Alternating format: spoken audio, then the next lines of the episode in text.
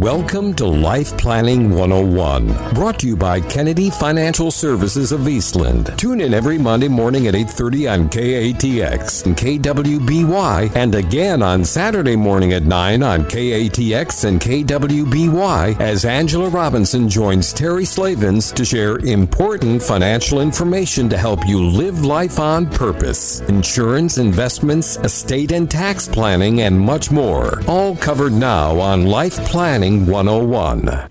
Well, very pleasant. Good Monday morning, everyone. Welcome into Life Planning 101 right here on KATX KWBY. And Angela Robinson joins us this morning. A cool start to the morning, Angela, but we have a very special guest on the line with us. That is right. And so excited to have this very special guest, which I'll uh, talk about here in just a second, uh, with us this morning. And uh, we've got a great topic. I think, you know, 2020 has given everybody a sense of stop pause, look at things from a different perspective. And I think we've gotten in a mode uh, over the last decade plus of college funding being a real issue for families.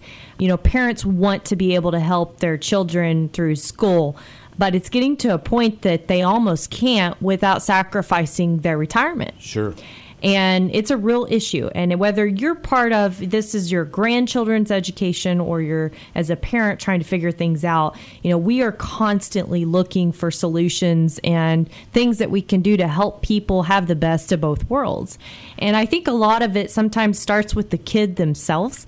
You know, uh, we've already been telling our kids we're not promising anything uh, because we don't know what the future holds. But I think a lot of parents do that. They say, you know, we're going to pay for your school um, as long as you're making good grades and we want to help you get that education and, you know, one of the things that you end up doing is you end up having a lot of debt at the back end of that education. We have one family that we work with that has over $100,000 of student loan debt. Wow. Yeah. And it's hurting them bad. They're retirement age, they're ready to retire, and they can't because they've got to get rid of this student loan debt. And so, what can you do? And really, like I mentioned, it starts with, um, you know, educating the child on what really can be done.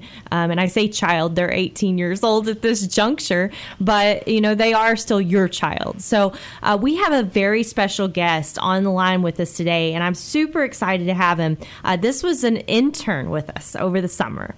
And he is going to Texas Tech right now, working on his master's degree in financial planning. He's still interning with us uh, via remotely. We live in a remote world today, right? Uh, living in Texas Tech. And uh, he's just an exceptional young man. We've had just so much uh, fun being able to work with him. And, you know, he's got a great mind on him, a great personality. And we're really excited for him to be able to come into this industry because, you know, it's exciting to see people that want to be in this industry for the right reason and I believe that he does. And so, Mr. Jeff Rumfield, are you with us this morning? I am. I am. Thanks, Angela. Awesome. Well, it's exciting to have you on. And I, I know before we get into the nuts and bolts of this conversation around college funding, which, by the way, you provided an outstanding article for uh, this week's newsletter with uh, Life Planning 101. So make sure you sign up for that at www.kennedy-financial.com and uh, sign up for our newsletter so that you can receive all this information that we're going to be talking about because there's a font of it. Thank you, Jeff. Appreciate that. Um, but what I want to ask you about first and foremost, just to give the, the listeners a little bit about you, is you know you are you're a traitor, right? You came from Texas A and M to Texas Tech, so I think a lot of people consider that a traitor. But uh, you're headed into uh, the financial planning school, and and why is that? Why are you doing this and, and taking this route with your life? Yeah, thanks again for that awesome introduction. So my main purpose for choosing to pursue financial planning is I just wanted to do something where I felt like I have a pretty good head for numbers, and I wanted to turn that into a way to leave a lasting impact on on families and individuals. And you know, as I'm going through my undergrad, this seemed to be some way that I could I could really impart my desire to to want to help people out and uh, you know make a pretty good living for myself doing it as well. Absolutely. Well, that's wonderful. Well, that's what we found with you as a summer is you just have a huge servant heart. And uh, this article, you've put so much effort into this, going to show it and talking about college funding in today's world. So, before we don't want to get into the nuts and bolts of things, but you talked about in your article the average cost of college, which I don't think is too uh, shocking in today's world. But what is shocking is the average debt at graduation. Will you speak to what those numbers are for just a minute? Yeah, absolutely. So the average cost for a private school and a public school, respectively, was right around fifty-four thousand for the private school, and then right around twenty-seven thousand for the public school. And um, I can speak from my experience; that's right on par for for what I've experienced at A and M and Tech both. That twenty-six, twenty-four thousand dollar range is uh, is right on par. And then the average debt at graduation is probably the most shocking to me. It was like twenty five thousand nine hundred, so right around twenty six thousand, mm. and that was shocking to me because I actually feel like that's really low. Um, I can speak, you know, like I said, from my own experience, and uh, did fund a lot of my education through loans. And um, I mean, with twenty six thousand coming out a year, you had a good, a decent amount of help if you're coming out only down twenty five thousand. right, right, and I think that goes to speak about you know parents helping their kids as much as they can because uh, I, I, I felt with that too. You know, we you're obviously not the uh, first young advisor we've hired into our firm, and you know, we we see this all the time. And if it's a college graduate with any sense of education, that number is a lot higher. So I was shocked. I, am right there with you and couldn't believe that number being said. But I also assume, you know, there's a lot of people that are taking dual courses in high school now, and things are changing. Uh, trade schools, you know, they may be including those numbers there. Do you know if that's the truth? I don't know if uh, the trade school is involved, but I do think that there's a very fair point about parents helping out their kids, and so you know it's the average debt at graduation, so it stretched along the people that paid for their own school, and you know also people that had school probably entirely paid for. So I'm assuming that's what uh, dropping that number down so low. Yeah, absolutely. Well, you talked about four funding options, and we're going to be exploring these today. Um, but before we go to break, why don't you just give uh, the headlines of what those options are so people can know if, if this is worth their while to be listening into Life Planning 101 today? Of course, I think it is, but uh, they'll want to know what those titles are. Yeah, absolutely. And it kind of goes in order from kind of most known to most uh, obscure. And so starts out with uh, scholarships and grants from the government, and then you could get a, a student research position or a job on campus. Uh, there's public service loan forgiveness, which is a really neat one if if you're interested in something like teaching or uh, working for a nonprofit. And then uh, the final one, which I learned about doing research for the article, actually, is an income share agreement. So Interesting. Well, I, I learned a lot through this too. So I'm real excited for our listeners. And when we come back on Life Planning 101, you're not going to want to miss alternate ways to be able to help your children and grandchildren fund their education right here on Life Planning 101.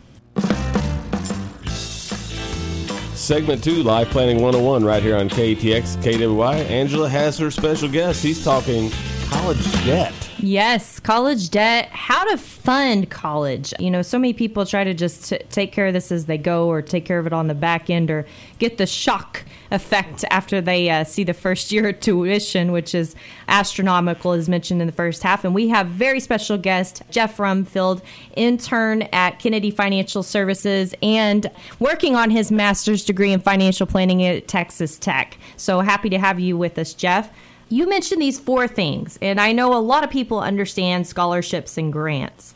But I think what they don't understand necessarily is the real impact that can come with it. And through your research or through your experience, do you think it's worth people's while to be looking into this? Absolutely. Yes. I mean, there's a, a wise, a old wise tale. I tried to find a specific story to include in, but of uh, the kid that um, just spent all of his time applying for scholarships and and ended up you know graduating debt free. And so and I think that story really can be replicated because they're offered for all different reasons. You know, merit based, the, the the class you belong to, Um, but it's definitely worth get, getting a taking a dive into and seeing what options are out there for you.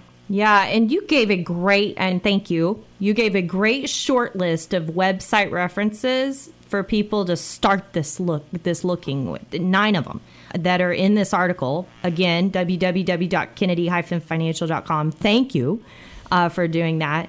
You know, one of the things that we always tell people, uh, the the parents, of course, we're usually working with the parents, right? And we say, you know, one of the great things you can do about scholarships and grants is tell your kids for every dollar that you get in scholarship or grant money, you know, I'll give you a quarter of that in cash. Um, yeah. you just you just save seventy five percent, right? but, right. Um, but it incentivizes your kids to go out and do this. But I found it interesting to your point that there's tons of qualifications here. You know, not just academics or athletic based. Yeah, absolutely. I mean, there's a wide range of things. I mean, there's competitions that come with scholarships. There's different artistic endeavors that maybe someone wants to reward with a scholarship, I mean, you you never know. It, it really is at the mercy of the person funding the scholarship and their imagination and what they think is valuable. And and you know, as you know, there's there's a wide range of people out there, so there's a wide range of uh, scholarships as well. So get creative is the bottom line. Exactly. Yeah. Okay. Well, great. Well, let's talk about number two here. You said uh, student research positions and jobs on campus. Explain how this helps pay for college. Yeah, so I actually am, am a great person to speak on it because I actually, before I started at Kennedy, I, I had a job on campus, and it, I mean, it just paid a normal paycheck, which that's how some of them work. But then I also know I also have some peers that uh, she had a job where her uh, her whole tuition was covered through the job, and then she also still got a paycheck on top of that. And oh, wow. and yeah, and my brother is at school at University of North Texas in Denton and he just started a research position, and, and his is a similar situation to that. It's not full tuition covered, but half of his tuition is covered, and then he still makes a paycheck um, and gets paid for his time. So uh, definitely a lot of value in looking in on looking into that, and you also build some connections with some faculty in your um, in your program that that might become valuable later on as well. So you know, it's not what you know, it's who you know. So the, these are pretty good people to, to get to know. Yeah, I think those are powerful words coming from a student because it's so true. You know, we, we've always been looking for connections in our business to grow our business. So that is powerful. You also mentioned in your article that this isn't just limited to schools. No, it's not only limited to school. There's uh, hospitals, and then, uh, you know, if you're in a, going to school in the metropolitan area, there's research institutions and community-based organizations that uh, they're often filling research positions and uh, they're backed by grants from the government. So that could be a great opportunity for you to look for some research, and it looks great on a resume too to know that you had some some hands-on experience and and thought through some things. Absolutely, yeah. So when do people need to start doing that? Do they wait till they get there to school and just see what's going on, or what would you recommend? So me personally, I kind of just waited to get my feet wet at school and and, and feel out what positions are available. But the friend that I was speaking about earlier, the one that got her actual whole tuition paid for, she was very proactive and seeked it out before she got there the semester before, and she was able to come in the first semester of school with a with a job on campus that had her tuition completely covered. So. Uh, hindsight's 2020. If I could recommend something, I would say go be proactive and and do some research and, and contact some people in the program that you're in and want to work in uh, before you get there, and they can at least start to point you in the right direction. Awesome. Awesome. Well, that's phenomenal information. I know a lot of people be uh, chomping at the bit to see what they can do with their kids there.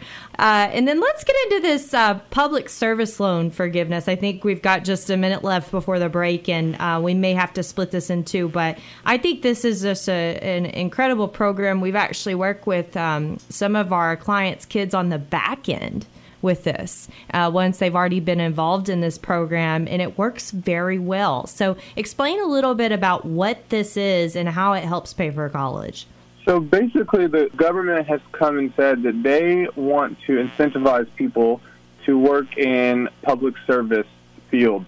And typically, these aren't, you know, your highest paying jobs, and, and the employment that qualifies for the program includes uh, government working with a government agency. That could be either state, federal, or local, or tribal, if you're on an Indian reservation, employment with a charitable or nonprofit tax exempt and the 501c3, uh, full time AmeriCorps or Peace Corps uh, members, and then this is probably the most common one is the full time teachers uh, in a low income elementary or, or secondary schools.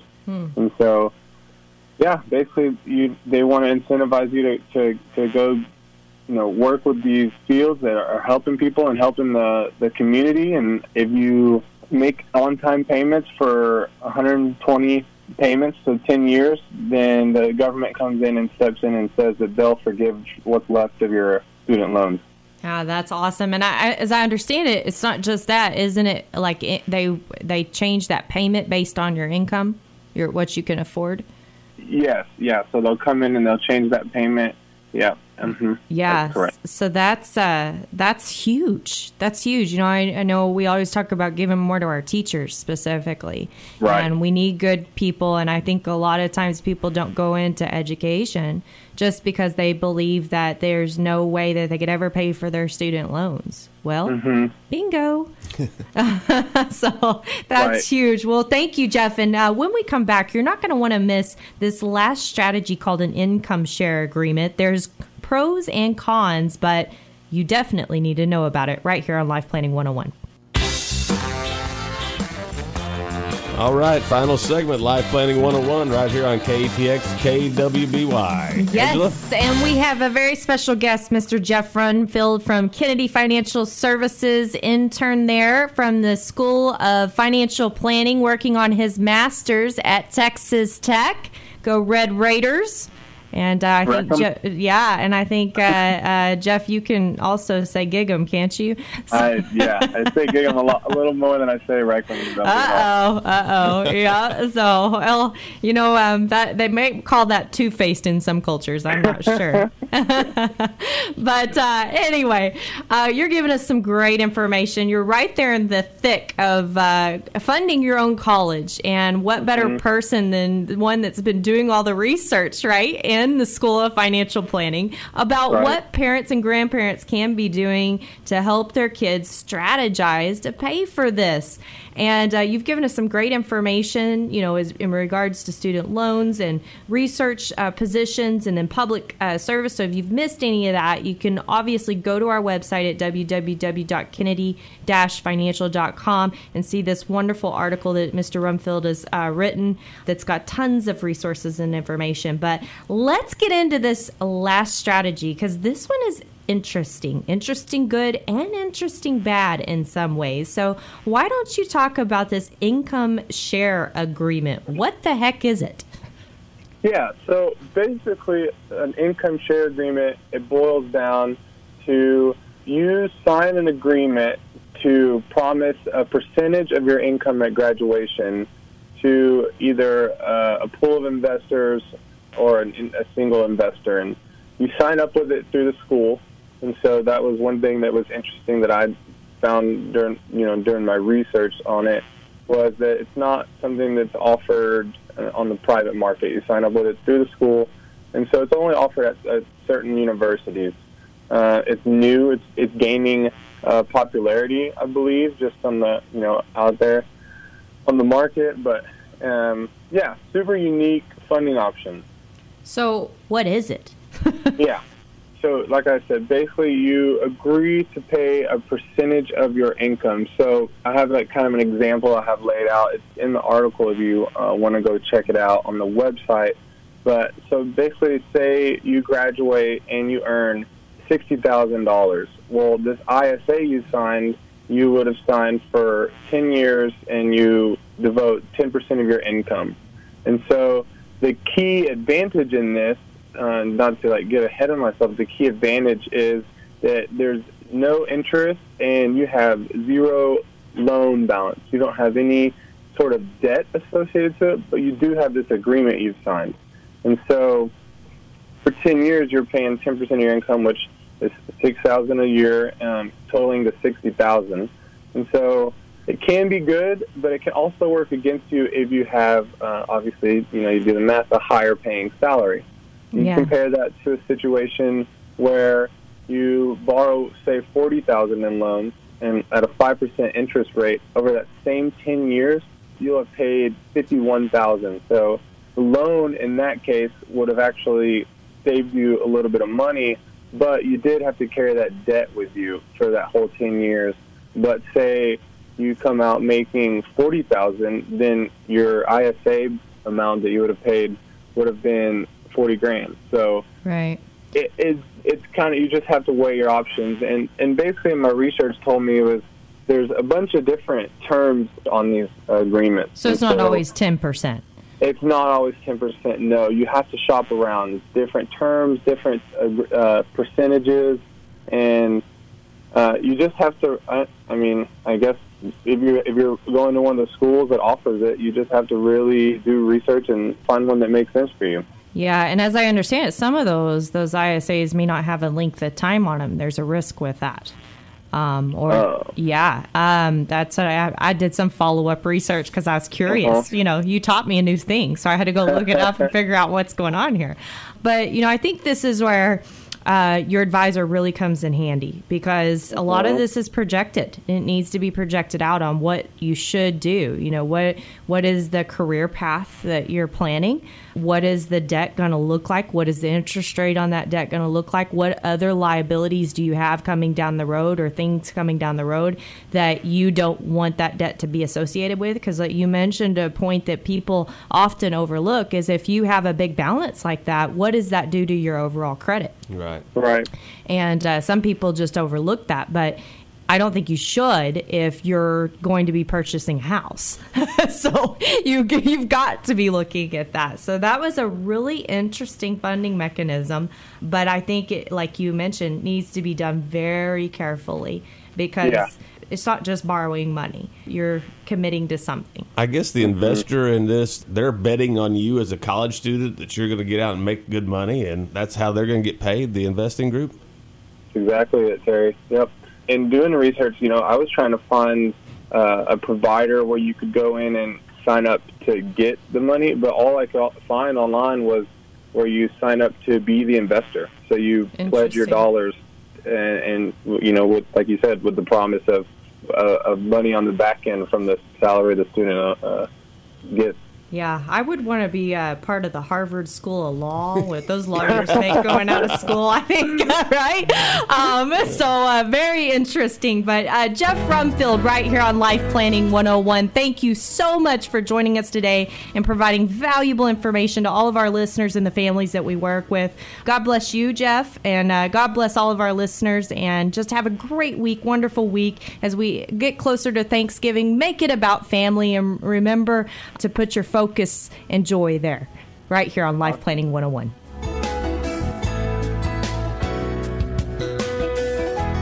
Thank you for joining us for Life Planning 101, brought to you by Kennedy Financial Services of Eastland. Tune in every Monday morning at 8:30 on KATX and KWBY, and again on Saturday morning at 9 o'clock on KATX and KWBY for more Life Planning 101. Advisory services offered through Smart Money Group LLC, a registered investment advisor. Securities offered through Calton Associates Incorporated, member FINRA SIPC. Kennedy Financial Services Incorporated is an independent of Calton and Associates Incorporated and Smart Money Group LLC.